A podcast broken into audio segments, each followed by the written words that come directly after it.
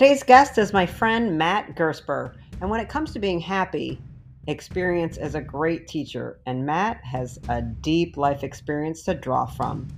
Enjoy the show.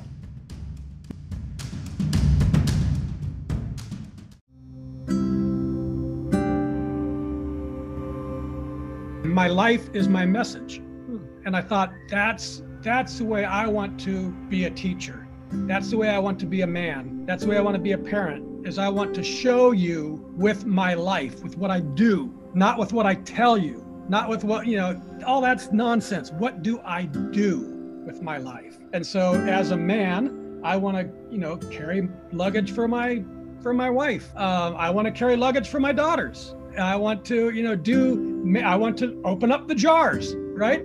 Um, I want to stay strong so I can keep opening up the jars. I want to do manly things for myself, but also for others. That, that's how I describe it. But the main thing is live your life in such a way that your actions lift other people just by the fact that you're doing those actions.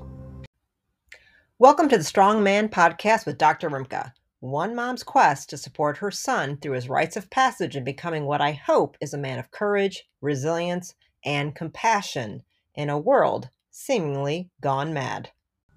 All right, everybody. So here I have a new friend of mine, Matt Gersper. And it's really, really fascinating. Matt, we were just talking before we got started about how you and I don't actually know each other very well. Like, I don't know details of your life um, incredibly well, but we connected at a short weekend kind of mastermind summit with a bunch of entrepreneurs. Almost all of us were doctors or clinicians, and you were one of the outliers that is not. And um, but we kind of connected, and everybody, my friends were, I don't know if they were teasing you, but they were teasing me that you and I kind of met and it was a little kismet twin flame bizarre thing. They're like, y'all should just go get a room because you seem to like be on the same wavelength of stuff. And I found that to be pretty interesting. And there were things about you that I ended up saying to myself, I was like, oh yeah, he's he learned that more than me. I'm going to do what Matt does next time. Like, I love that he did this or I love that he did that. And, you know, we drove a couple times and just little pieces of information and nuggets you would drop. I thought to myself when I, at this conference, and, you know, little mastermind we were on, when you helped me actually title this podcast mm-hmm. you, know, mm-hmm. you are the guy that gave me the title pretty pretty simple the strongman podcast came from you and you gave me some energy around it i don't know like some confidence some energy like it was very clear. Mm-hmm. with the way you reflected back to me what i was saying that it was a solid idea and it's what i needed to do and my heart as a mother just kind of was like yeah so there was this energy you gave me as a man. And in that room, I, I felt really surrounded with this strength of the kind of men that I want to be surrounded by. I feel safe with, I feel supported by. I don't ever feel criticized, demeaned, mansplained in any way. I don't feel competition, you know? And there's like a harmonization and a partnership, right? I think we're all looking for as men and women. And I explained that the point of this is to talk with the, men like you that I look at and I, I see an attribute that I would like my son to reflect one day into the world. Mm. So, kind of for you with me, it came up this entrepreneurial spirit of you're a strong entrepreneur that was very evident and you have retreats and you're a published author and you have a podcast and you speak and your message of happy living was in such a real concrete way where there could be s- strength and success and going after you want getting what you want and it and being happy though at the same time without it costing you relationships and people in your life right because i think sometimes that message for men in particular gets really mm-hmm. misconstrued so I would love you to say who you are to anybody who's listening, and actually to me. Like, you know, I'm not going to read that bio. It was a really fun little bio, um, but that's how I think of you as this this very successful entrepreneur who's found a way to navigate to, to deal with marriage and becoming a father. And I want to get more get to know more about you in that regard and get some advice from you. But first, let everybody know who you are, what you stand for in the world. Well, who I am is just Matt Gersper. Um, what I stand for in the world these days is trying to really unlearn the first half of my life where I was a hard charger, where business came first, everything else was second. Um, just to give you a little bit of how crazy I was, uh, I, I was a football player in high school and college, and I signed three different professional contracts to go pro, and I got cut with each of them. But the last one um, was in January of 2000 of 1985, rather, and my first wife was pregnant with our first kid that was supposed to be born in March, and I got on a plane in January, and I said, "I'll see you in, in summer." So it was so important. I didn't have the the mindset to think that I could come home, fly home, and see my child be born. No, I was going to be playing football. And so the first half of my life really was was driven by ambition, and I was clever enough to still be, you know, kind and all that type of stuff. But everything, in one way or another, pointed back to me. So, I'll give you an example. If I was at a conference for my company and there was a charity, I might buy a bunch of raffle tickets for the charity and then I hand them out to my customers. So I was doing a, a kind donation, but it's because I wanted my company to be reflected positively. So these days, I'm trying to flip that. And I'm trying to, can I really just do things for the purpose of helping other people? I was lucky enough that I, if I'm smart, I don't have to make money. I like to. It's a, it's a reflection that my business is working if it's making money. I don't have to. So I really do have the opportunity that I can say, okay, I can just be a real honest to goodness giver. And then I write my first book and I want to sell lots of books. And I flip right back into that. Well, wait a second. You can't want to sell lots of books. you have to try to help other people. So I want to find lots of readers. You know, I love I love what you're doing with this. Single moms, single parenting is brutal. Yeah. Um, I, am sure I don't, don't have to tell you. I've not experienced it, but I've married a single mom and I know what she was doing. And so I have this, I don't have much empathy in general. That's one of my big weaknesses, but I have a lot of empathy for single parents because it's a brutal job to do. And so when you came up with this idea, I thought, wow, this is really, this is great because I haven't heard anything like it, first of all. And second of all, um, what you said to me that, that I was so excited about is you want to, you want your son to experience characteristics that you wish he would take on that you can't give him as a as a as a mother. Right. And so i love that. So i don't know what that has to do with me and how i got there but um, well what i'm trying to do is give back. So okay. i'm happy that you have me on here. That's where i was going. And if there's anything that we can cover today that that one person picks up and says oh that's that's interesting and that might help me improve my life a little bit Right. That's where I'm trying to get to, Stephanie, is that should be enough. Just one person, not a million, not a billion. Exactly. Not, this has to be the biggest, most successful show in the world. No. If we can actually reach one person today, yeah. that'd be just a lovely thing. Right. I've been um, part of the journey is, you know, my son is 15 and uh, about 12, he ended up getting really sick with uh, a brain we'll just keep it real simple a brain inflammatory disorder. And it led to an onslaught of bizarre behavioral uh, issues. So brain health leads to you know mental health. If the, as sound as the brain is that's that's where mental health comes from and that's what i deal with. And so as i watched it right before my eyes like my son become just like the patients that people bring to me it was a very different um, space. Like emotionally what you know like i could be very positive and encouraging and i mean stood for hope and we will absolute we will handle this when any mother was crying before me about her son or her daughter right? Now that it was on me and i was seeing it the fear right that that swept over me because of my attachment to this is my child that is right. suddenly plagued with anxiety that's suddenly plagued with a, a, neurological tic that suddenly can't function and is obsessive compulsive um, was that he became dysfunctional and i had to pull him out of school and homeschool him for a while and then seek partial hospitalization treatment and go through all biomedical things flying him to chicago back and forth for a specialist washington d.c for a specialist then nashville so i kept moving and flying and traveling and okay i will find the best i'll find the best because i do know more than your average mom, let's say, about the brain and how to go about this. But it was still a very kind of earth shattering moment as a clinician that brought me back to that basal moment of at the end of the day, I'm just a mom. That mm-hmm. the doctor part is, I, I don't know what to do with all of this at the same time. And treating your own child, you know, you could begin to kind of medicalize them, and it would like that's not what you want to do. You know, you don't want to turn that that relationship into the doctor patient and he even sees me that way now. Now everything's got to be passed through me. Like he doesn't even trust the doctor. Like, well, okay, what does my mom say? What do you say? What should I do? What should I, you know?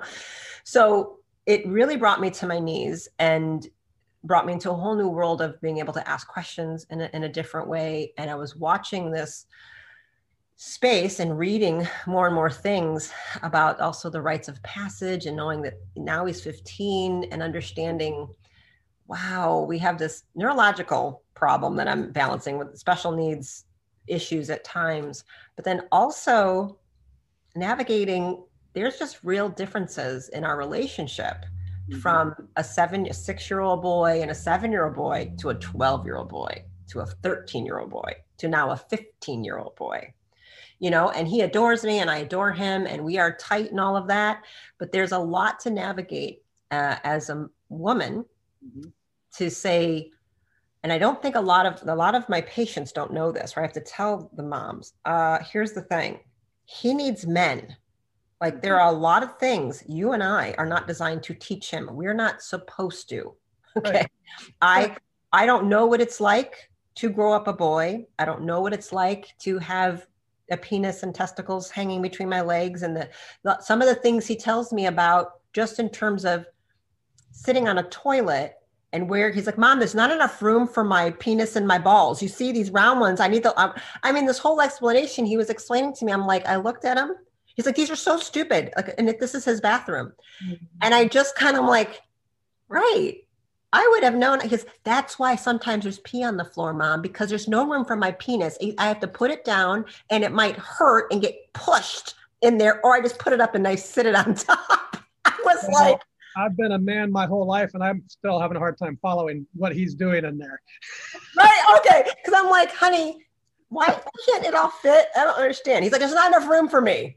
I don't know. Maybe he's trying to tell me something about, you know. I don't know. so, so it was kind of through that, right? And I have had enough encounters with what I consider very weak men mm. that, uh, quite frankly, repulse me almost viscerally. Mm. And I think there's just maybe some primal genetic drive, you know, just the way we are attracted to certain body shapes and red lips and men and, you know, like so whether not always sexual, just knowing what seems healthy, what seems stable, what seems that's a safe one to be around, and that one's not safe to be around, right? That's right. Yep. So that's what I'm trying to acquire, and I see there's a lot of influence of weakness mm-hmm. um, in culture. So, and there's these books I'm reading, like one book I read. We're cultivating the weakness. Yeah. So talk about men, that. You men need to be more like women, and women need to be more like men. No, that's not how it's supposed to be. Tell me more about that. So you grew up a boy. Tell me, I want to hear about your childhood a little bit. Like any brothers and sisters? Yeah. And then where were you in that rank? Okay. Uh, well, uh, I have an older brother, and then I had a brother that was um, died at birth, three years after my older brother. I was a replacement kid. Mm-hmm. So actually, my name, Matthew Brian Gersper, was Jeffrey's name, my my older brother that died, and my parents didn't want to bury the name, uh-huh. so they gave me his name and they changed they changed him to Jeffrey, and um, so then after me, uh, my sister is three years younger than me, and then a brother two years after that. So we're uh, four years, three years, and two years, about okay. ten years separate top to bottom, and so I, I was the second oldest, and I was always a little very tiny kid. Um, when I started high school, I was very athletic. I was very small. When I started high school, I was five foot two, 100 pounds. Wow. But that, I can remember being in my first football team meeting with freshman varsity and junior varsity. Everybody was there. And I asked a question and my voice cracked. That coach, you know, it's like, oh my God, talk about embarrassing. So I started out just really small, and therefore I had to be really aggressive if I was going to be be seen. And so that really served me. That uh, you know I had to be twice as good as most of my friends because they were just bigger and stronger. And so I think that really propelled me in sports. Um, in my younger years, probably from fifth grade to college, sports was really the only thing I cared about. I did school and I did it pretty well because I'm I'm pretty smart naturally. It was a gift that was given, um, but I had to do school in order to do sports. Uh. So that's it. Get, take care of school. And When that's done, I could go out and I could play. And so that really was most of my most of my life was involved in one sport after another and and playing sports when when we weren't organized you know with my friends pick up basketball games and uh, we used to play a game where we would throw football and we'd dive to try to catch it in the juniper bushes on my street so we just did crazy stuff one yeah. of my friends was a his his dad was a uh, high school principal and so he had he had old um, uh, high jumping equipment in his backyard. So I used to be able to go down to my friend Adam's house, and me and him and his brothers would practice high jumping all day long. And lo and behold, I became a I qualified for the Junior Olympics in high jumping in the eighth grade.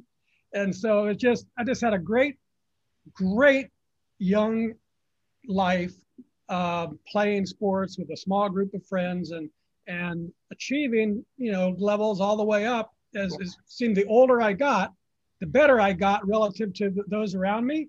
And so I figured by the time I graduated at high, college and I got to go to try the pros, I was going to be the best ever. And of course, I got cut three times in a row, and and uh, that ended my career.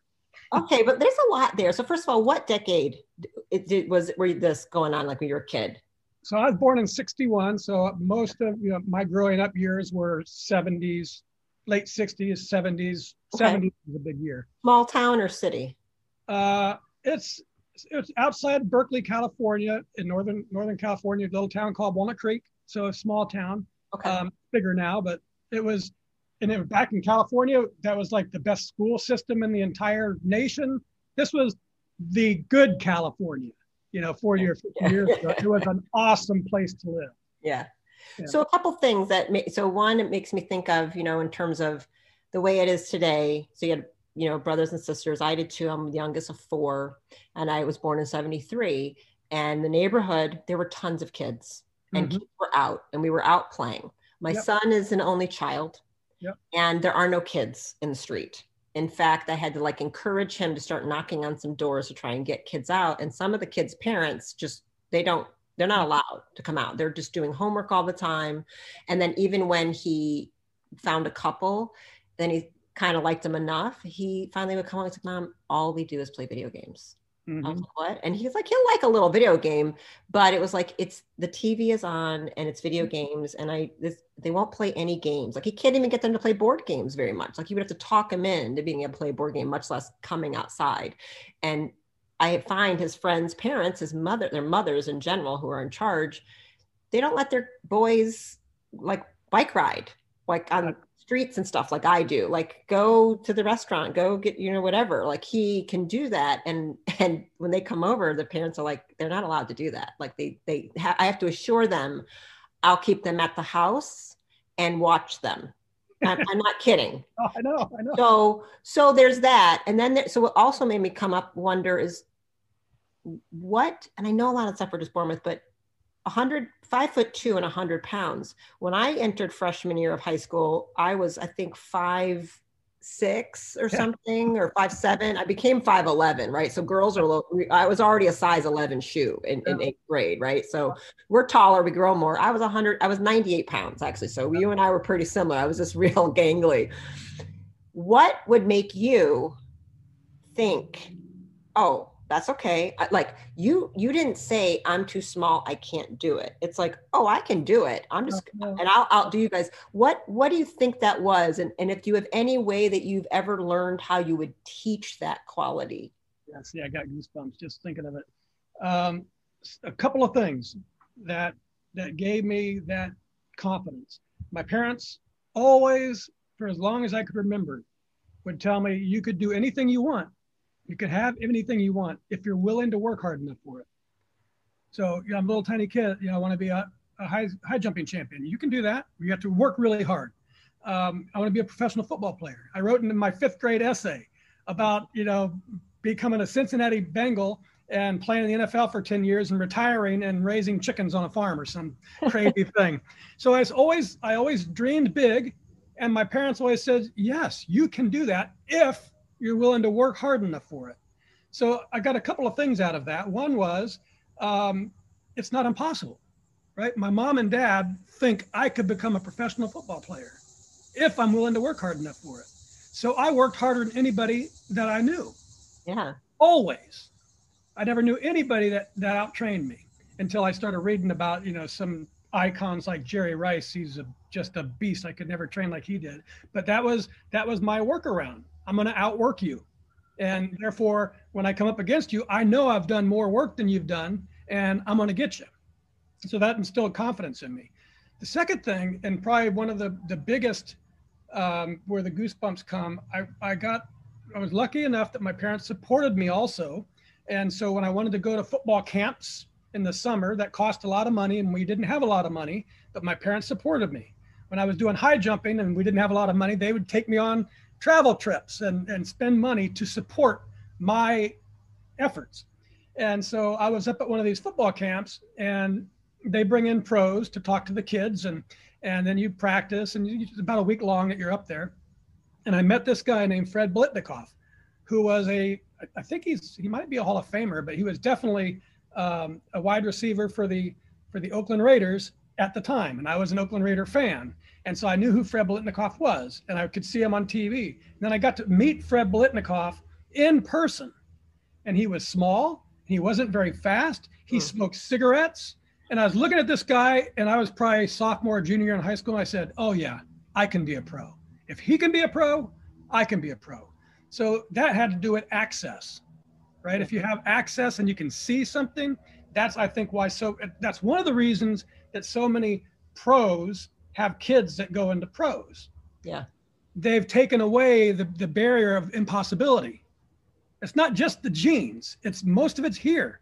Of course I can be a pro. My dad played pro ball for 10 years. So, you know what, that makes sense. But if you're, I wrote about this in my book, Turning Inspiration to Action. One of my chapters is about football. At the time, I had really good neighbor friends. We were next door neighbors for a while, and then we were across the town neighbors. And they when when i was young i played with their with their children all the time. And i always said i wanted to be a pro football player. I mean, as long as i can remember i was you know fourth grade fifth grade. And they all thought it was cute. And they followed my career because we were friends. We were kind of like family together really. And by the time i got up to like my junior year in high school i kept saying i'm going to be a pro ball player. And i was a, almost a straight a student and and should be a good you know middle class white boy and go to college and go to work for a career. That's what my neighbors thought. And no, I was going to play football. So one day they actually risked their friendship. They came over to my parents' house. I wasn't, I didn't know what they're, I didn't know about it. And they set my parents down. They said, You got to stop encouraging that boy. He's not going to be a pro football player. You're just setting him up for a big failure. You better tell him to grow up and to, you know, be do what he's actually capable of doing. Yeah. And that was, you know, as I wrote about it, I thought about it. That was really an act of love from their perspective. Sure. sure. That's a horrible perspective. Yeah. And coming from their limited fear-based, you know, yeah, and, parents clearly didn't have that. Yeah. Yeah. How many dreams are are killed because of that? Yeah. So th- what I take out of this and what I'm learning in, in my second half of my life is that no matter who you are, no matter what age you are, if you can discover, you know, who you really are and what you're really meant to do, and you can try to pursue that, that's the answer. And for okay. me, that involved football, but it wasn't football wasn't my answer, but that was I had to go through that to get to my next step, to get to my next step, and to have to now I can resonate with people in a different way because I have that football story which I call a failure. And funny, and I'll stop talking here. But when I was writing my book and I talked about it, I had this editor from over in England, and I kept writing about how I failed in football and how I failed. She says, "What are you talking about? You didn't fail. You were on three different professional teams, Yes, but I, I didn't make them. I got to practice with them, yes. and I made, you know, I think when I was in Canada, I made uh, like five dollars a day. I made about thirty-five bucks up there as a pro. well, that's what I was actually going to ask you. So, do you still have you reframed that? Because you know, to say which there's a lot to say here to unpack, and I want to, you know, one I want to hear. We're going to get to. Well, let me say this. I don't see it as a failure because I see what you learned to do very young and you had parents that created opportunity and access. They didn't kill your dream. You learned to follow your excitement. And mm-hmm. your excitement was football and sports. Mm-hmm. You're like school is a thing I need to do to just make sure grades like to do this. And I, am I'm, I'm, you know, you're motivated by being good at things and smart. So you're like, okay, I'll get good grades. I'll get what the best I can get, and the best of their A's. That's what I get. But best you, as fast as I can get it. Yeah, yeah. You, yeah, what you did though was learn to kind of what I often call chase butterflies, like a two-year-old, three-year-old in a field. Right, you watch your children play; they're just going to chase the butterflies, like because they enjoy it. You know what I mean? Like, ooh, a butter, and they just because whatever they're, you know, they're in the moment, they're in the now, and they're following what's the best excitement, most passionate thing for them. So, sports for many kids, it is sports, right? But if people kill that dream and take it away because no, you need to buckle down and become an accountant or an engineer or something that can pay the bills and bring stability, right? Like, you, so now you kill their excitement. Accountant and engineer. Right? Two exciting options: accountant I, and engineer. I mean, it sounds like death on a stick to me personally, but I'm a weird Aquarian, so I couldn't do the same thing with numbers yeah, like but that. If, but if you are that accountant, I mean, there are people that are made. That's their passion. They, oh, of course. love it. Yeah. I know. I'm that's friends with them. Yeah. I mean, that's what they should be. They, it's so much fun to them, yeah. and like you, they, and they look at me reading physics or neurology, and they're like, "You actually like that book?" I'm like, "I love this book." They're like, "You're so weird, Stephanie." I'm like, "That's okay. You like to do numbers. I mean, I don't understand why you like to do taxes, but thank God you do." Mm-hmm. because so people like me don't have to. Yeah. Right. So I believe everybody, like they're they're geniuses. Some people are like they are born to be executive assistants, yeah. and they're but Adele, if she was an executive assistant uh, instead of a singer, that would be a soul crushed before our very mm-hmm. eyes, right? And the magic of what you're supposed to be. So, and so I feel like you know you did that. So looking back now, or where you are in your present moment, how do you feel about football? Like oh, I look at it like you did actually achieve. You just didn't get a professional contract. I mean, you got paid a little bit of money. I, have three, I, have three, signed contracts up in my yeah. office that I keep, and I was in. Uh, the, the interesting thing is, the longest I was in camp was for about four months uh, or so with the world champion Los Angeles Raiders. So I went to the to the very best team in the entire world. They had just won the Super Bowl, and I go down. I'm in their camp um, all the way through until the the first game, preseason game against the 49ers in San Francisco, 30 minutes from where I lived, where I grew up, where all my friends were going to the game, and I got cut on Thursday before the Saturday game. My oh, friends called me up, Matt, you want to go to the game with us? No. Now that you're home? No, no, no, no. wow. Well, that's pretty epic, though. I mean, I know it would have been better to be signed and to play. Maybe. I mean, yeah, maybe. Maybe. So to answer your question, I'm fine with it. I'm no longer, it was the, when I got cut the last time, it's the only time I think I ever was in a depression, ever. And ever since. Um, but I think I, I have, I think I went through that a little bit. And then we had the baby. And so snapped out of it. You got to be a dad, grow up. Come on, it's time to man up. Let's go. Um, but I, I can remember being on a business trip in Denver, Colorado, and in a nice, beautiful hotel called uh, um, not Boulder, the Brown Palace. Great haunted hotel, the Brown Palace in, in Denver. And I was having my breakfast and I was reading the newspaper and I was reading about this quarterback who was a little bit younger than me. I was older at the time, and how he can't hardly get out of bed. He's got mental problems, you know, because from from a 10 or 15 year career, and that game kills you. And I wouldn't have been a top player. I would have been on special teams. I probably would be drooling right now with CTE. So it would, but I was like maybe almost 40 years old before I finally realized, you know, I think I got lucky. I got to do all of it. I got to be wow. there. I got to be a big shot, you know, when I was signed and all that. and have some of that fame and, and adoration that I guess is what I was after, but I just wanted to play really. Um, but I'm healthy. And if I, if I had played, especially if I had a 10 year career, you know, I'm sure I wouldn't be as healthy as I am today. So yeah. um, beautiful, beautiful perspective. I, and it, I bet that ties into like what I try to teach my patients, and hopefully my son will understand, and I've been teaching him as well, is that everything happens in our highest and best interest. Yep. Even the stuff that hurts. Yep. And so when it's painful, we may not understand you know, we were going through that with the brain infection and with what was going on. I was like, why, mom? I said, Bennett, I don't know, but this is your journey. You've called this into your life for a reason. I guarantee you this is happening for your highest and best mm-hmm. interest. I guarantee you will overcome this and it will make you a better person and a better man for it. That is for you to figure out. And at one point, I was on the beach and he'd gotten so much better. And we went out for a night walk, just he and I on the beach in Charleston um, Folly Beach, South Carolina. And we were under the moonlight and he wanted to, we were barefoot and he was doing these yoga poses or something. It was like so cool. And then he goes, he goes, mom. And I go, I probably cry saying it. He was, I think he was 10, maybe 11. I don't know. Seemed very young to me. I need to write this down. I need to have a notebook. I have to write. I said, what? He goes, I just learned. I, I'm so grateful to be grateful.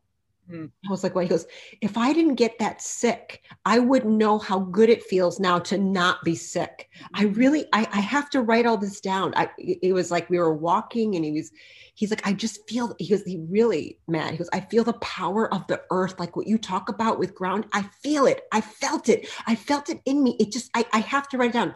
He wrote down a bunch of stuff. He has many, many journals. He keeps, he keeps all of them I have never written what he wrote, but he said, What I just learned out there on that walk with you is so important. I have to write this down so I'll never forget it.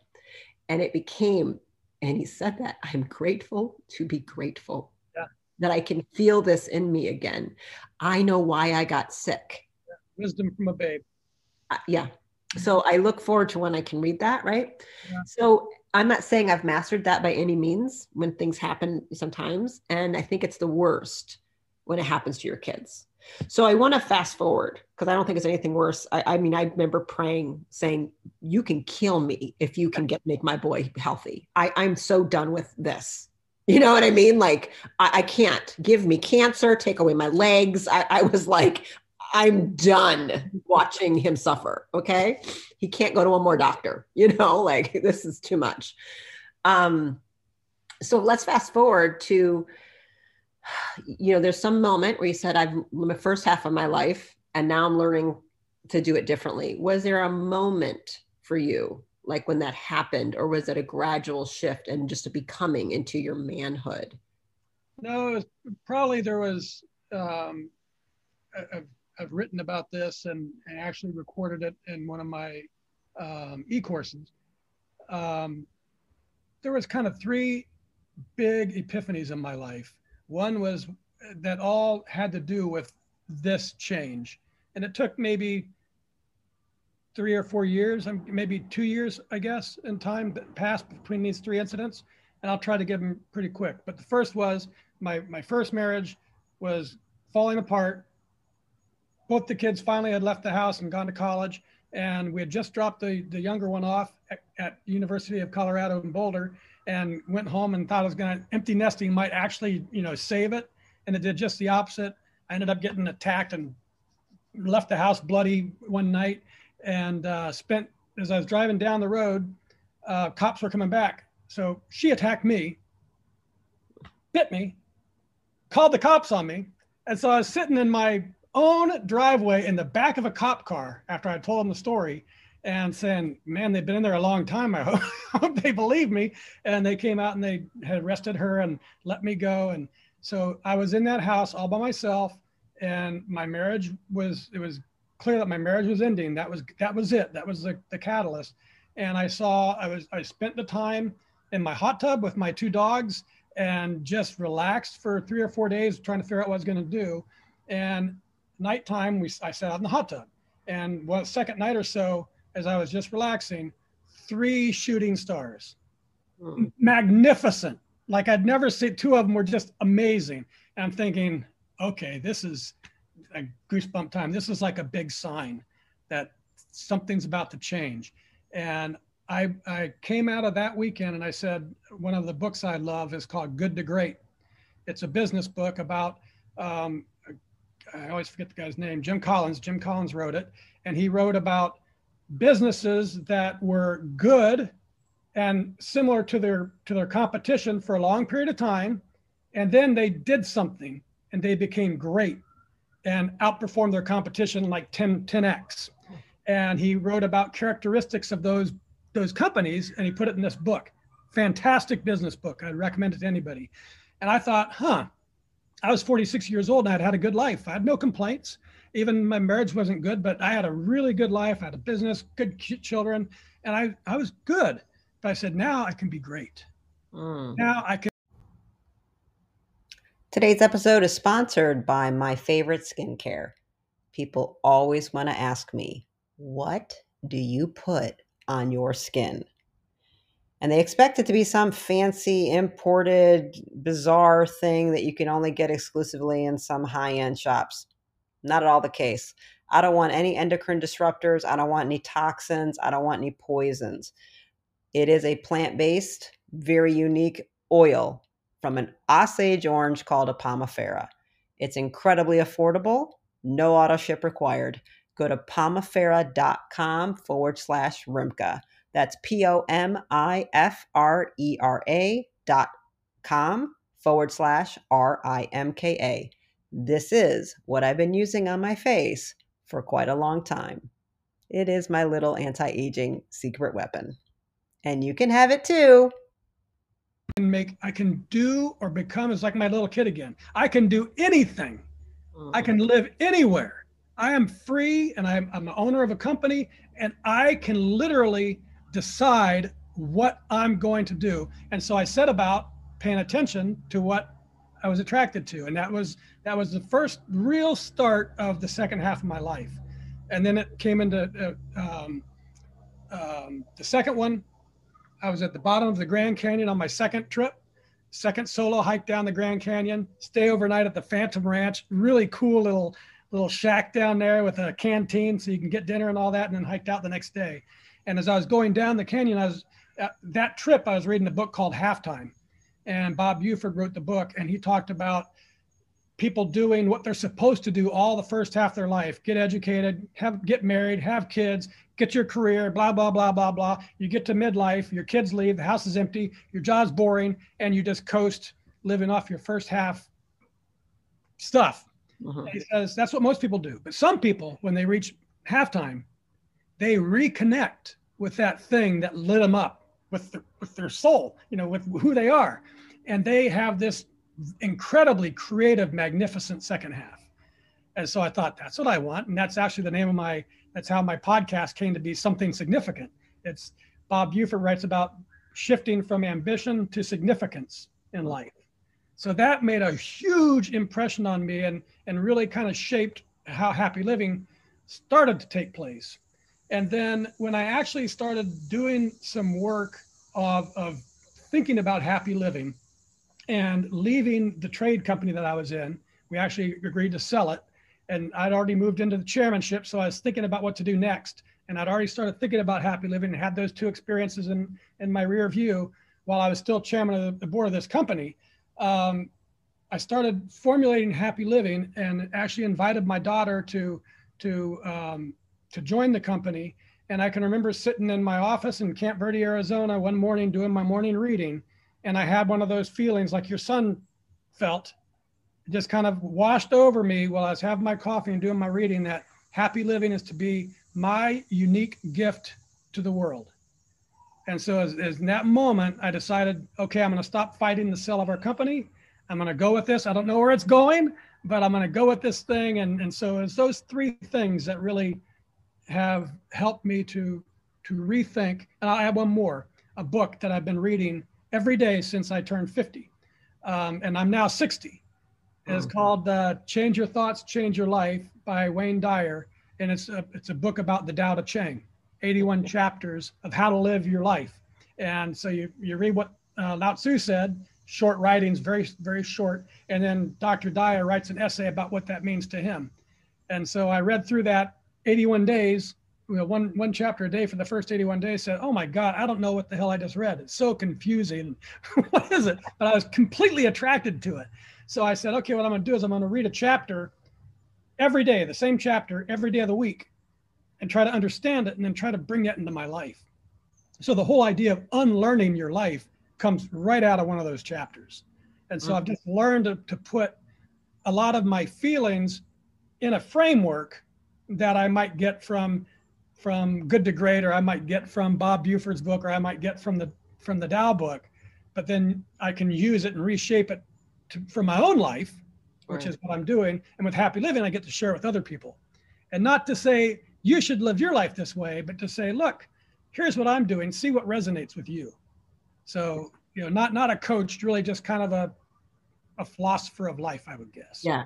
All right. There's a few things. So there's several things that I want to point out there. And before I, I'm going to backtrack okay. through what what I just heard because I'm trying to pick up the gems, right? And like of what I would want what the advice I want my son to hear in this moment, right? From a 60 year old man who's very successful, who's a proud parent, has done marriage well, poorly, gone through, you know what I mean, ups and downs, made decisions to go from good to great. I love that. I love those book droppings. Um, but before I kind of recap, I want to hear this. What's your definition of a strong man? Or how would you describe a strong man?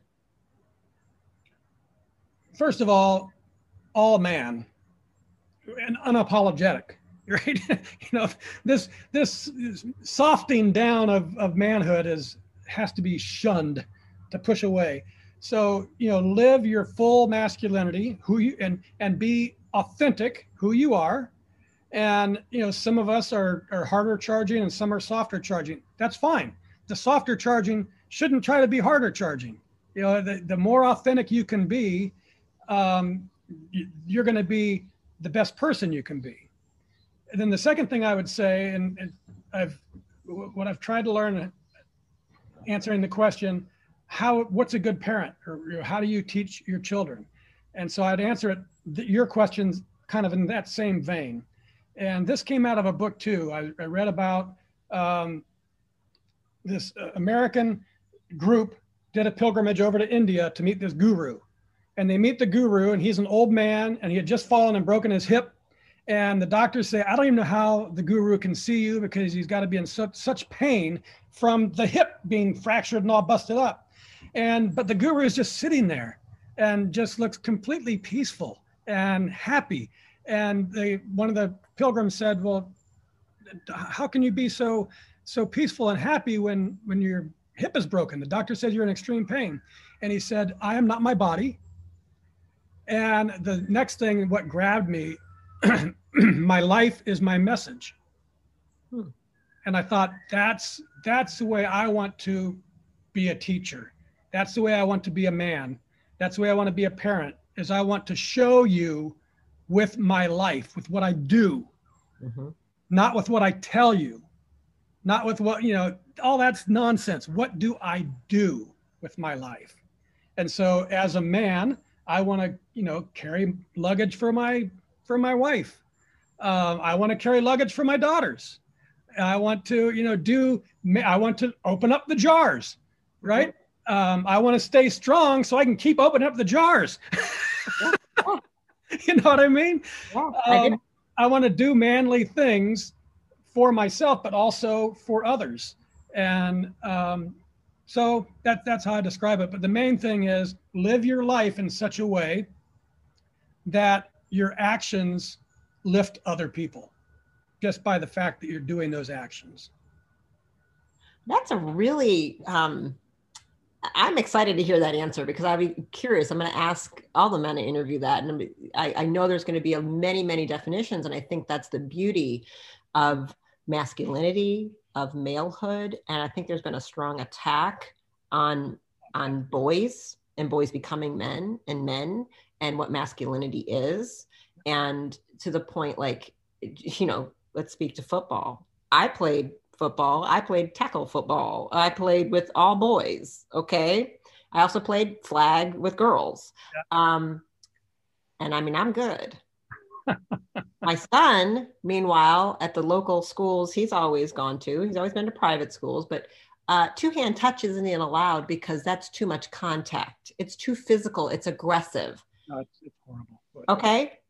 I mean, I sit in the world and I, he told me this. He's like, mom, we, I said, excuse me. Yeah. I said, what? I mean, I didn't even know what to say. So I look at the strong feminine education has strong feminization, feminization of all children in school. I mean, it's a big problem that all of American education is run basically. Uh, this might be controversial, but it's run by white women. And whatever they're comfortable with is the way it's all going to go down.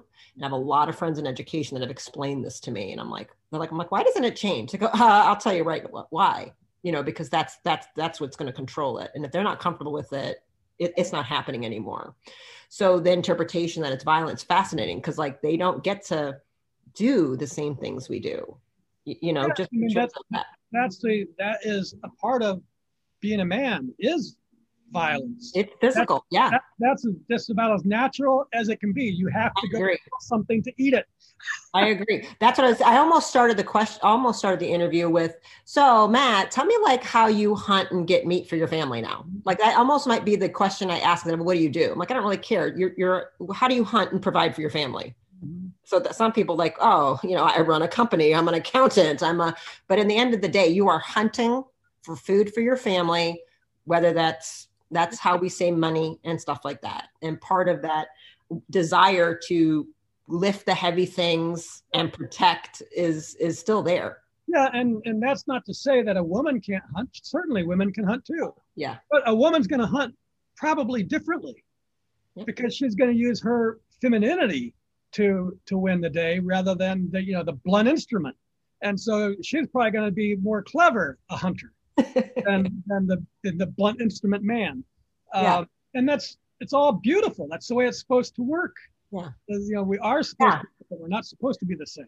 Yeah. So I wanted. So when you went through that whole story, right? Your these these three and four moments of insight that you had. There was lots of things throughout of them. What I was hearing, I was like, oh, he's um, into learning he's into self-education. He's reading he's searching you know it's like a quest to be better. So there's internal motivation but as you read you go to other experts and masters. You know you hire an experts you know whether you were taking conferences you didn't say that but i'm like oh there's a quest to look to people who's better than him and he's trying to model himself after somebody bigger better stronger more successful in some way.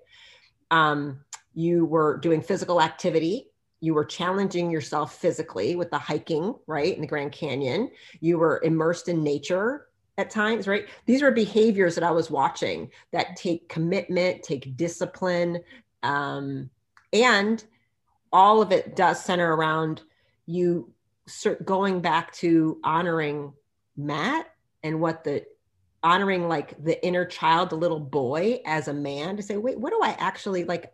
I was learn I learned to follow what I was passionate about and what I love to do. And I I feel like so many men and women don't know how to do that. They equate that to being childish, but mm-hmm. there's a way to be childlike in your adulthood, in your manhood that is not childish and it's actually the greatest creator energy and it is an amazing thing to model and teach because i think there's much more i would much rather have my son be a, a, man and is surrounded by men that are living from their hearts what authentically makes them happy. They're mm-hmm. out living with passion because those men don't need to self-medicate with drugs or alcohol. They don't need to disempower or beat other women. They don't need to make anybody feel small. They don't need to look for a fight right? They don't need to. I, i'm no alpha man man i've ever been around is looking to start a fight, get a fight, get physical, intimidate me, hurt me in any way, shape, or form, right? And the thing is, when when you when when you discover what you're why you're here, it creates. I've, I've been I've been trying to to talk about the difference between earthly energy and spiritual energy. That creates a spiritual energy, and spiritual energy is infinite. It never runs out. That's why you know, like when you first, the very first time you fall in love, you have this you have this so much energy for, to be around that person. You never get tired. But if you are, but earthly energy like money and like physical fitness and mental fitness, that when you use it, it drains and you need to replenish it to fill your tank back up. So when you're living at a spiritual energy, you don't you don't need stuff. You are just so full and you're full of energy, you're full of engagement. You don't you don't need to put anybody down. You would never even consider it. You're too busy doing your thing anyways. Um, and that's to me, that's the magic. And, and when you're in there, what I've just really been starting to, to learn about, that's also when you're at your most creative. So you're at your happiest, you're at your, you're absolutely your most creative because if you're an accountant, you can be doing all kinds of creative stuff inside accounting that is bringing you pure joy and changing the world of accounting. And that's that's it. And to me, it all gets back to living in your spirit and living in your purpose. And when you're doing that, you don't you don't have things that you don't that you need. Okay. So that's that's the thing. Tell me, I'm gonna do ask this both ways. I want you to tell me as a mom, I got a 15 year old son. Matt, how would you suggest I can foster that? What should I do to help foster that in my in my son? So so he doesn't have to go through the first half of his life no, not doing it, right? No, I, I think I think the thing is, first of all, live your life as your message. So he sees it. He, he sees what's going on. Second of all, pay attention to to what he loves and what he doesn't love and encourage those things that he loves i heard you talk he loves he loves to hunt he loves nature survivalist yeah so outside yeah. so so get foster that like send him to those camps like my parents sent me to football camp keep him busy in the direction of stuff that really he gets excited about if yeah. he loves to journal keep him journaling and talk about it and, and, and encourage him to do that and say, you know, you, you might be able to publish some of this stuff. Maybe you can turn it into a book. So maybe you can turn it into a living.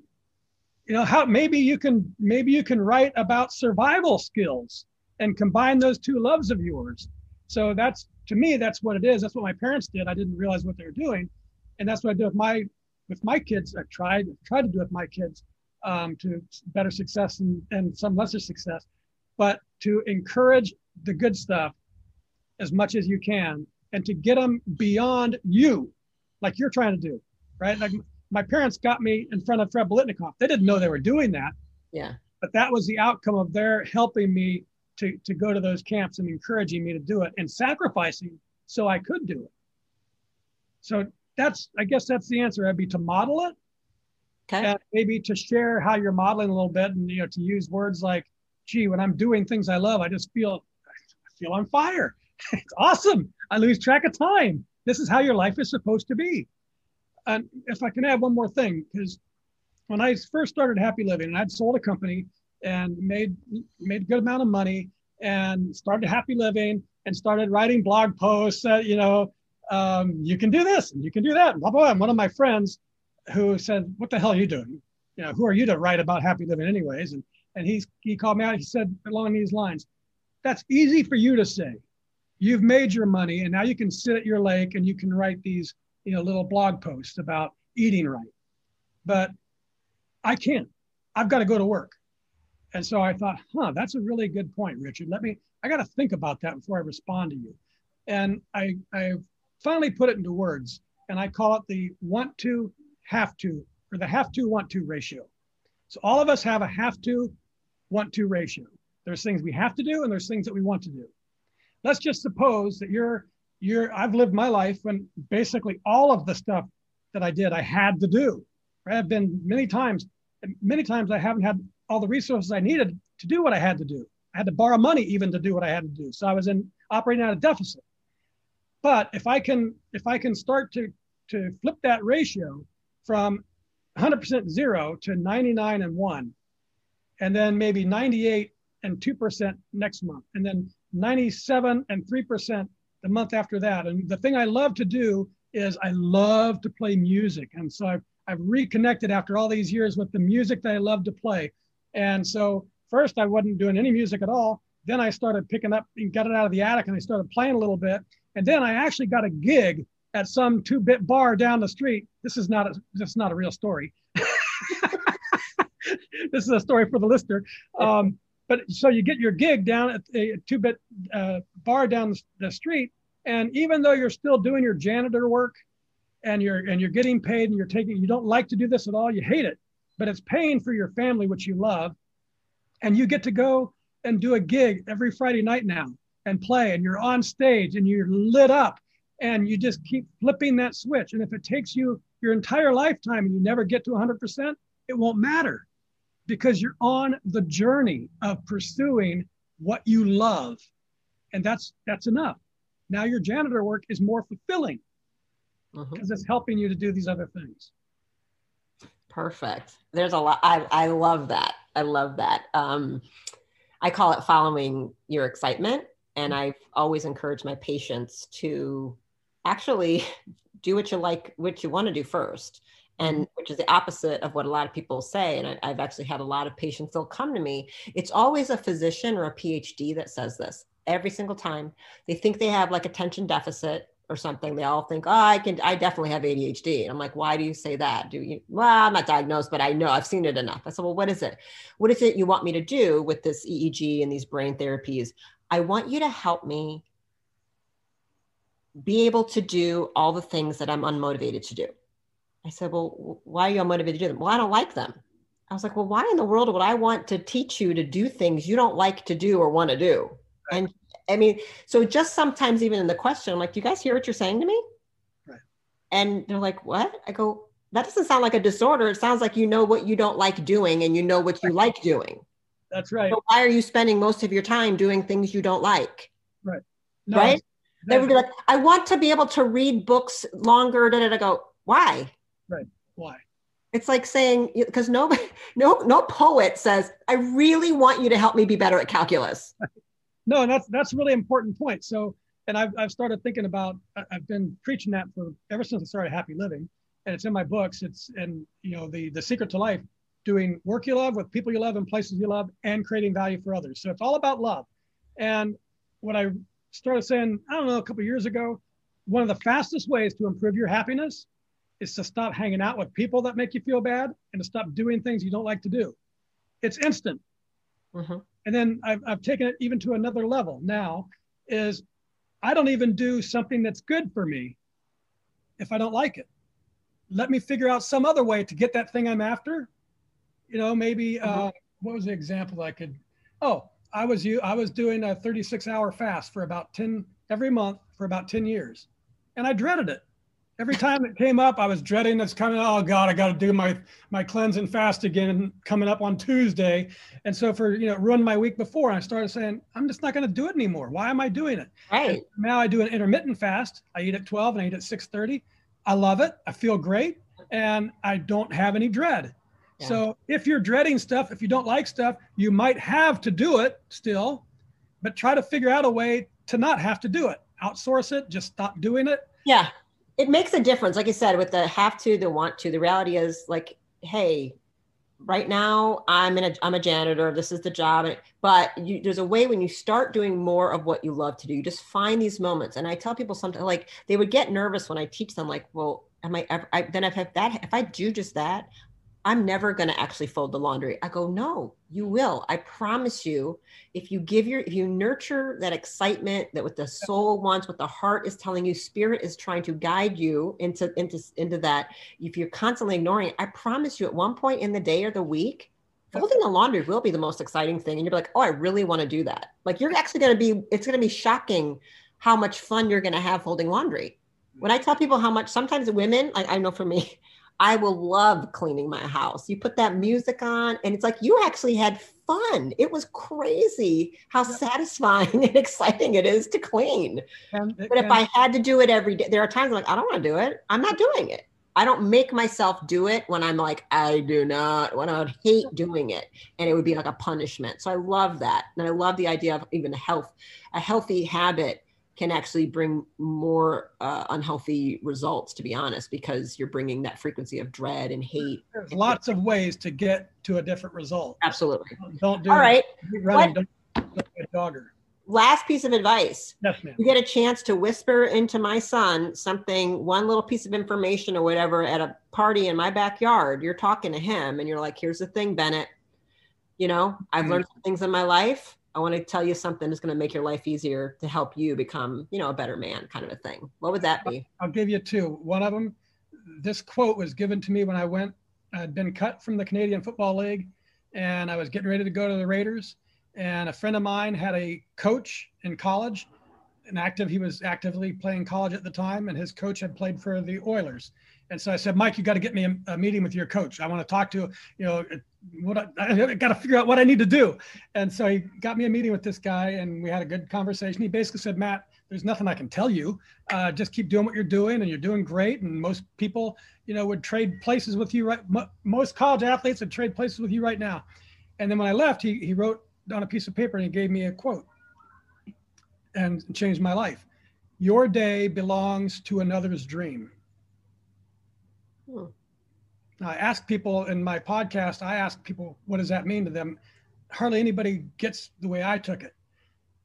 That I need to be grateful for what I've achieved because what I'm doing right, the fact that I'm getting ready to go to the Raiders is already somebody else's dream. I'm acting like it's nothing, like I, it doesn't count unless I get what I want.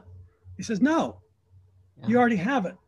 And if you're listening to this podcast, that means you're living probably in America. And that means probably your day, as bad as it might possibly be, belongs to many billions of people's Yeah. other people's dream. So be grateful, really grateful what your son's already learned. So then the advice I would give him from me to him is follow your heart because your heart knows where your happiness is. Always follow your heart. This is a mess. He's pointing Our to his head, everybody, if you're Our, listening. our head is a mess and it's full of it's the ego and it's full of expectations and all the crap, the cultural crap we've been talking about.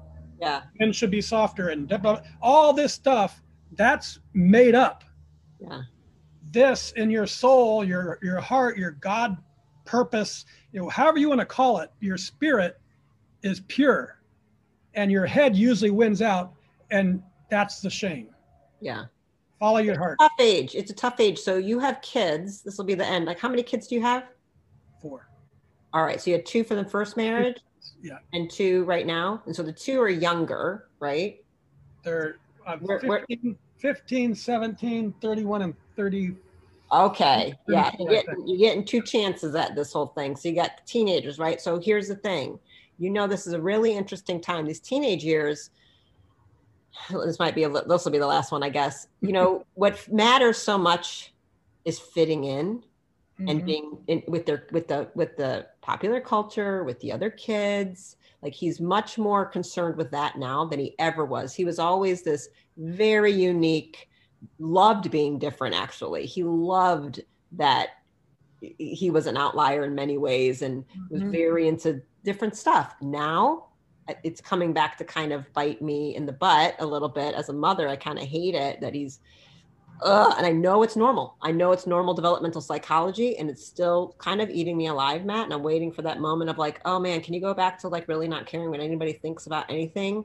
So he's getting he's getting some of this normal societal indoctrination, and people say things like, oh, what do you want to be when you grow up? And I would say always like like your parents, kind of. I like that phrase. I'm actually going to do more of that. Like you can be anything if you work hard enough. We've always kind of said that, but I'm like, did I always say it that directly? Um, where then people would say he played the violin for many years he was switching to the guitar he used to want to be a singer and a musician and then sometimes when he would tell people every now and then there would be this horrific adult response of oh man that's like really a hard i mean like they would say something negative about well you better have a backup plan you know nobody makes any money doing that like Right. something so limiting and horrible where, uh, to me i'm almost like I want to punch him in the face like you're ab- abusive. Did you just say that to him? I'm like, uh, first of all, he can do anything he wants. He'll make all the money he wants. I don't know what you're talking about. Do you know how much money Adele made last year? They sure seem to make a lot of money to me. Right. I would be so upset that you just tried to crush a child's dream, right? all the time All the time. So now, you know, he wants to just go to school. He wants to, right? So there's lots of that kind of limiting thinking and talking about college and fitting, you know, and I'm live in the world of honey, you don't need to go to college at all. I'm going to tell you, if that's what you want to do, I'll support that fully. But don't think for one minute you can't start a company or make multi millions not doing any of that. Like, you don't have not, to. Or not make multi millions. Yeah. Well, he's very into it. He's already in the stock market. He's like, Mom, I'm at ten thousand dollars. Great. That's great. Yeah. Um, so, so I think the you know, first of all, it's really difficult because they're kids and their brains don't work properly and you know they're kids and their hormones are so so you know we have um, when my first daughter was born we had this great pediatrician in in walnut creek dr hanson and we'd bring the kid in and he'd you know look the kid over and sit the kid aside and then he'd sit down and lecture her mother and me about this stage of this child's life about how we should be parents to this baby about what to do. And I mean, full life stuff. He was great. And uh, uh, probably about four years or five years of age, um, we were still going to this guy. And his advice was okay, mom and dad, you're just about done. Your influence over this child is just about over. And you can cheer and you can do all this other kind of stuff, but the outside world starts to take over in, terms of the major influence. And so then I think you can just be there to, to catch them and to love them. You mentioned earlier um, uh, therapeutic boarding school. We had problems. It was not positive. It wasn't, you know, fancy rich school. It was fix this kid's kind of a thing. Um, and what you can do is just just support them keep your heart open. That's that's what I did the whole time. And you know, we forgive you, um, but that behavior can't happen here. And just stay as loving as you possibly can, and as much as possible, try to to convey to the child, look, you have to. We have a conscience, and you have a conscience. And when you're doing something, if you're fitting in with your friends, and that really feels good to you, that's great but if it doesn't, if you're getting these tinges that you, you know, this isn't right for you, listen to those. Mm. Try to really listen to your conscience. That's getting you out of your head, getting you into your heart again. It's the same story, but said a different way. And ultimately, that's it. I was on a podcast and the lady said, Okay, Mr. Happy Living, what do you say to somebody they really love playing video games? I said, Well, if they really love playing video games and and they want to become the best in the world at it, First of all, they could be a pro. Second yeah. of all, they could design games. Third of all, they might design someday in the future a positive video game that actually lifts the world up. And if that if that kid did everything they were supposed to do, like I did, to get as much time in front of the video game like I did to play sports, and they took care of all their business and they did their chores, that could be a great path for that child. Yeah. So I think that the thing is, they know, we all know when we're doing stuff that makes us feel bad. Yeah and we lie to ourselves. If we can just teach them not to lie to themselves and just be honest with themselves, and he comes back and says, you know what, I want to live in the woods, and I want to live off off the grid, and I don't need money because my currency is with these weapons and with my cunning, and and I'm going to be happy out there. And he is genuinely happy out there. That's great. That's a great life. I agree. I actually love that. I like that final way you kind of said that because sometimes saying, you know, saying that to anybody is nebulous of how to get out of your head and live in your heart. Like people are like, I don't know what you're talking about, ah, right? But I, I think the idea of saying it with a conscience and ex- that was a beautiful example. And I actually look forward to either letting him listen or kind of at some point, you know, stealing it from you and using that advice to talk about that. Because we have talked about things in terms of, you know, honey, these are the years like it, it this, these are the years. And so if any women are listening to this with kids, and they're teenagers and they're boys, right? This is about raising boys into strong men. You got these 12, 13, 14, 15, some year olds. You have got to start to let go. Yeah. You cannot hover oh, and overprotect and coddle. And it is a frightening notion. I am terrified to know the fact that this is three times more likely to have severe injury or death in their teenage years, right? From 12 to 24. It is a dangerous time. My son just got his permit, right? You're dealing right probably with this driving stuff. And I'm like, He's like always asking for me to trust a Mom, I need you to trust me. Mom, I need you to trust me. I'm like, I get it, honey. I do, but I don't trust the other people. Right. Yeah. So it's, it's this balance of how to do that. I'm like, I we will be trusting you with cars and trusting you to make decisions and kind of had some of those conversations about the drugs and the alcohol and i've also with and trauma and stress. Like now i've got to deal with some of your friends might start cutting. He's already had a couple friends try to kill themselves. You know this stress and anxiety. Kids are dealing with epic proportions of mental health distress that it's it's overwhelming. So mutilation i have to have conversations and i've had conversations like please honey there are things that only your friends are going to talk about. I don't need to know all the things. And then there are times that they may tell you, I'm going to need you to tell me. Because if this girl is hurting herself, or a boy is hurting himself, or a parent, or an uncle, or a teacher, or a coach is hurting one of them and ever molesting, sexual, any of that, you have got to tell somebody you have to know that you cannot handle that. These are really interesting conversations to have. He's like, oh, mom, I know. I said, no, you may or may not know because it's, I guarantee you it's going to happen. You're going to know kids. I, I went through it. I knew a girl whose father was raping her all through high school. And then we had to handle it to save her. And it is hard. So I want you to be the kind of kid that they'll feel safe enough to tell because they, you know, what I mean, he was like, so just sometimes I have to tell him these things, and it's a tough thing. We're like, I'm trying to let you go. Yeah. I gotta let you make your own decisions. And you also need to know if anybody's drinking, you better call me. I will not get you in trouble. like I will, you know, like it's a fine balance of, yeah, honey, but you you can't ever take like a weed joint or a vape off of anybody because I don't know what's going to be in there and it might kill you. Correct. So there's these bizarre things that it's such a scary time, but moms, oh man, we do have to let it go because I've seen it too much where they will resent you. And then Hippocratic oath, first do no harm. So when you're hovering, you are actually doing harm. Mm. And I'll tell you, I had a friend, they play, played college football with him. Uh, and he ended up being, he was the head coach at the University of Colorado for a while. He's now the head coach back at, at my, the school we played at, uh, our alumni at uh, UC Davis. But when Dan was in Colorado, it was his it wasn't his first job, but anyways, he he was it was his first big um, big college job.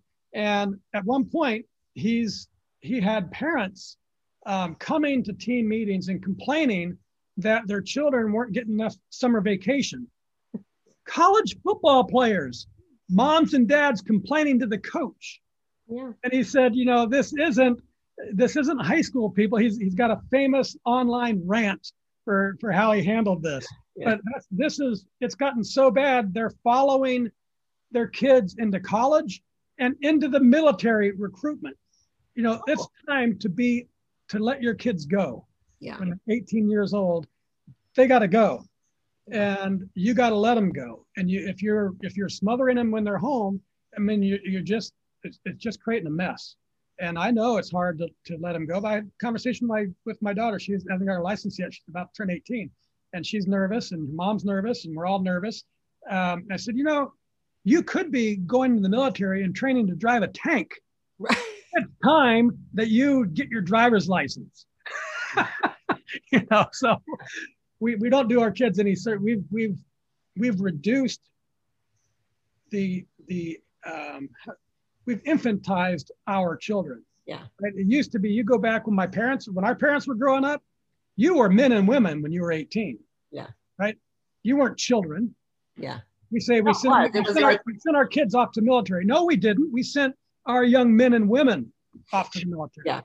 My and, good friend, he's he's in his 70s and he was a, a Marine drill sergeant at, at one point. Then became a salesman, took care of his kids and all the kinds of things. And he's in that kind of thing watching. We used to teach courses together at gym and he would kind of like oh my god what is going on? Because let me tell you like when i w- grew up yeah. at 18 you were out the door. You better get a job at a factory or join the military or work it out. Oh but you can't stay here and keep eating my food and like you're grown. Get, figure it out. And he was really struggling watching so many men in these courses you know doing the childlike way of saying, I want to follow my dream at 45, but then their wives were supporting them. They weren't bringing income anymore. They were having affairs. They were doing just immature, irrational things. He's like, okay, that's all fine and good but you got to also be res- a responsible adult. Like what what is this thing that's going on right now? And he would he was very frustrated by watching it. He's like and the whole role he's like of course i because i'm married an amazing woman. And i think you guys you should be doctors and lawyers and engineers and anything you want to be but you shouldn't have to actually be the man in the house as well. Like what is going on here? That's a lot of pressure. I mean he's like you guys are expected to do everything. It's not right. And i was like yeah we're tired we are actually real tired of doing all the things, right? Uh, closing closing out on with the kids and, and advice. That's the one thing I did with with both sets of mine. That two things I said to them: We take care of you till you're 18, then you're out. You know, and we'll support you if you go to college. We'll support you, but 18, that's that's our job with you. And then you're either a college kid or you're or you're working or you're doing something, but you're not living here. And the second thing I taught them the whole time and I've been rich and I've been poor and I've been everywhere in between. But I've always said to them, this is your mother and my lifestyle. This is not your lifestyle. Yeah. you just get to live in it while you're here. Yeah. But you're about to be poor. When you turn 18, you're going to be a poor person. and so don't cling to this. Uh, and I think if you if you set that stage early, it makes it it's easier when they do turn 18. Yeah. And it also teaches them that, hey, if I'm 17 or 16, I better start getting my stuff together because dad says I'm out and I only got two years. Yeah. I do love that. And I went to school. I grew up very, very poor and I went to college with a lot of very, very wealthy kids.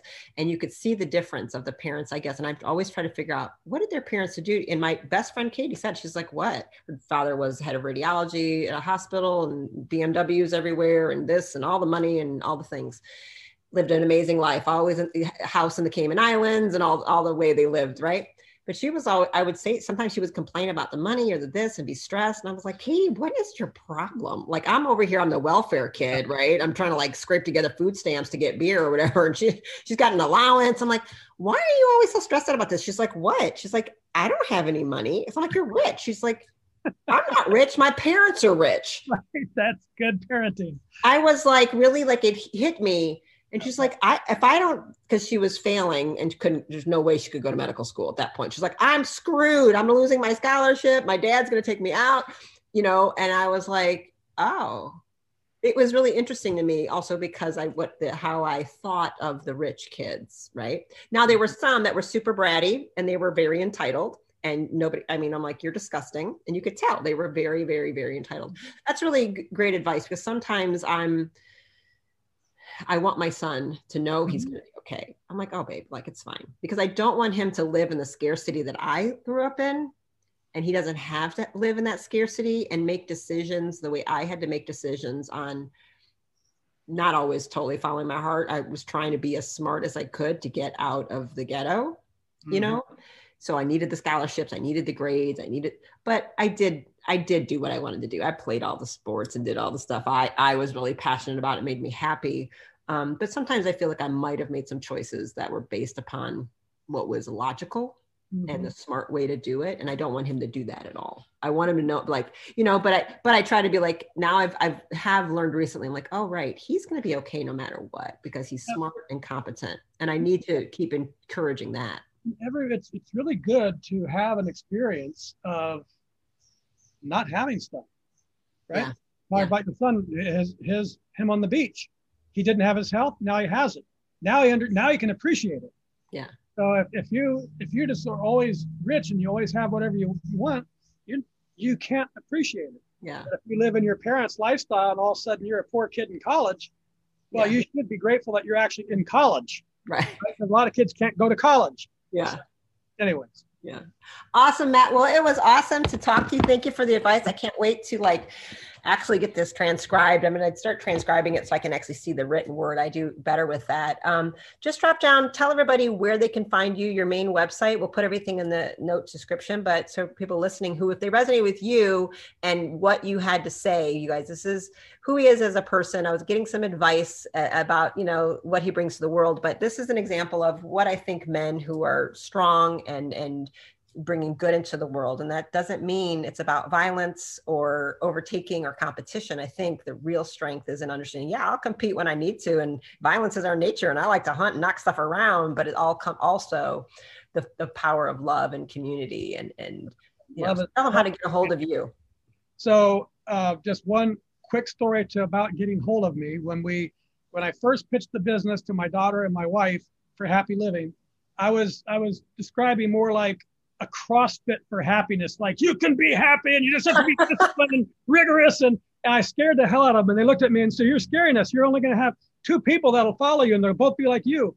And so we they talked me off the ledge, and they came up with my wife did actually. She says, "What about happy living?" And I said, "Huh, happy living. That sounds great." And I looked at my daughter. I says, "Kayleen, is that URL available?" She put her phone.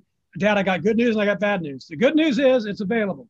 The bad news is it thousand dollars. Wow. I looked at my wife and I said, "What do you think, honey?" And she said, "It's a perfect name." So we bought it right then and there. I got my credit card. We bought Happy Living. So if you're listening, you want to connect with me, please use Happy Living. It's expensive real estate. www.happyliving.com has everything you'll want to know. Wow. Me. Perfect. Uh, why? I know you paid 10 grand for it. That is, that is, I love that. It's actually moving energy into what you want. Money is just energy, right? It's a transmission of the energy you put into stuff. And you said, I'm going to put this energy. This is how much energy. So it is bound to be uh, bigger and successful. And it's, it's full of things, you guys. He has a, it's like a little cornucopia of, of information and opportunities um, for living a happier life, whether that's you're going to listen to the podcast, whether you're going to read his book, whether you want to go on some of his retreats. So, but it's all focused around that. It's all little juicy nuggets. I kind of was perusing and reading some things. So, um, I, I know when I spent time with you, I felt happier for doing it. So I oh, appreciate it. Yeah. One last thing for the Strong Man podcast. podcast. Yep. Your son, tell me his name again. Bennett. Bennett. So I would like you to think about and maybe talk with your other guests about um, maybe a first season reunion of your strong men and Bennett at the Happy Living House. Oh, what a cool idea. Wouldn't that be fun? And he could meet us all. We could play shuffleboard and we could talk and do I'll have to leave while you guys yeah, manly stuff. Can grunt and scratch your balls and make sure he knows how to sit on toilet seats. We can do all kinds of whatever he He's gonna to kill me for saying. I I can never let him hear this now. I can never talk about that. Anyways, think about an oval. But thank you. That's a cool idea. All right. I would literally be there to be like, hey, peace out. I'm gonna go now. I'm gonna go get a massage. Y'all do what you. I'm a big fan of that. And I started like, yeah, men need to go off and be men. Scratch your balls beat your chest, do what you got to do. I'm out. There like I mean, there's a place. I'm not just like you. Don't need to be with me in all my things at times. I got my period, my baby giving. Go away. Uh, this is women's space. There's your men's space. I, am a fan of that, and um, I'm trying to foster and enable that more for him. All right, thank you, Matt. Thank you. Bye-bye. Bye.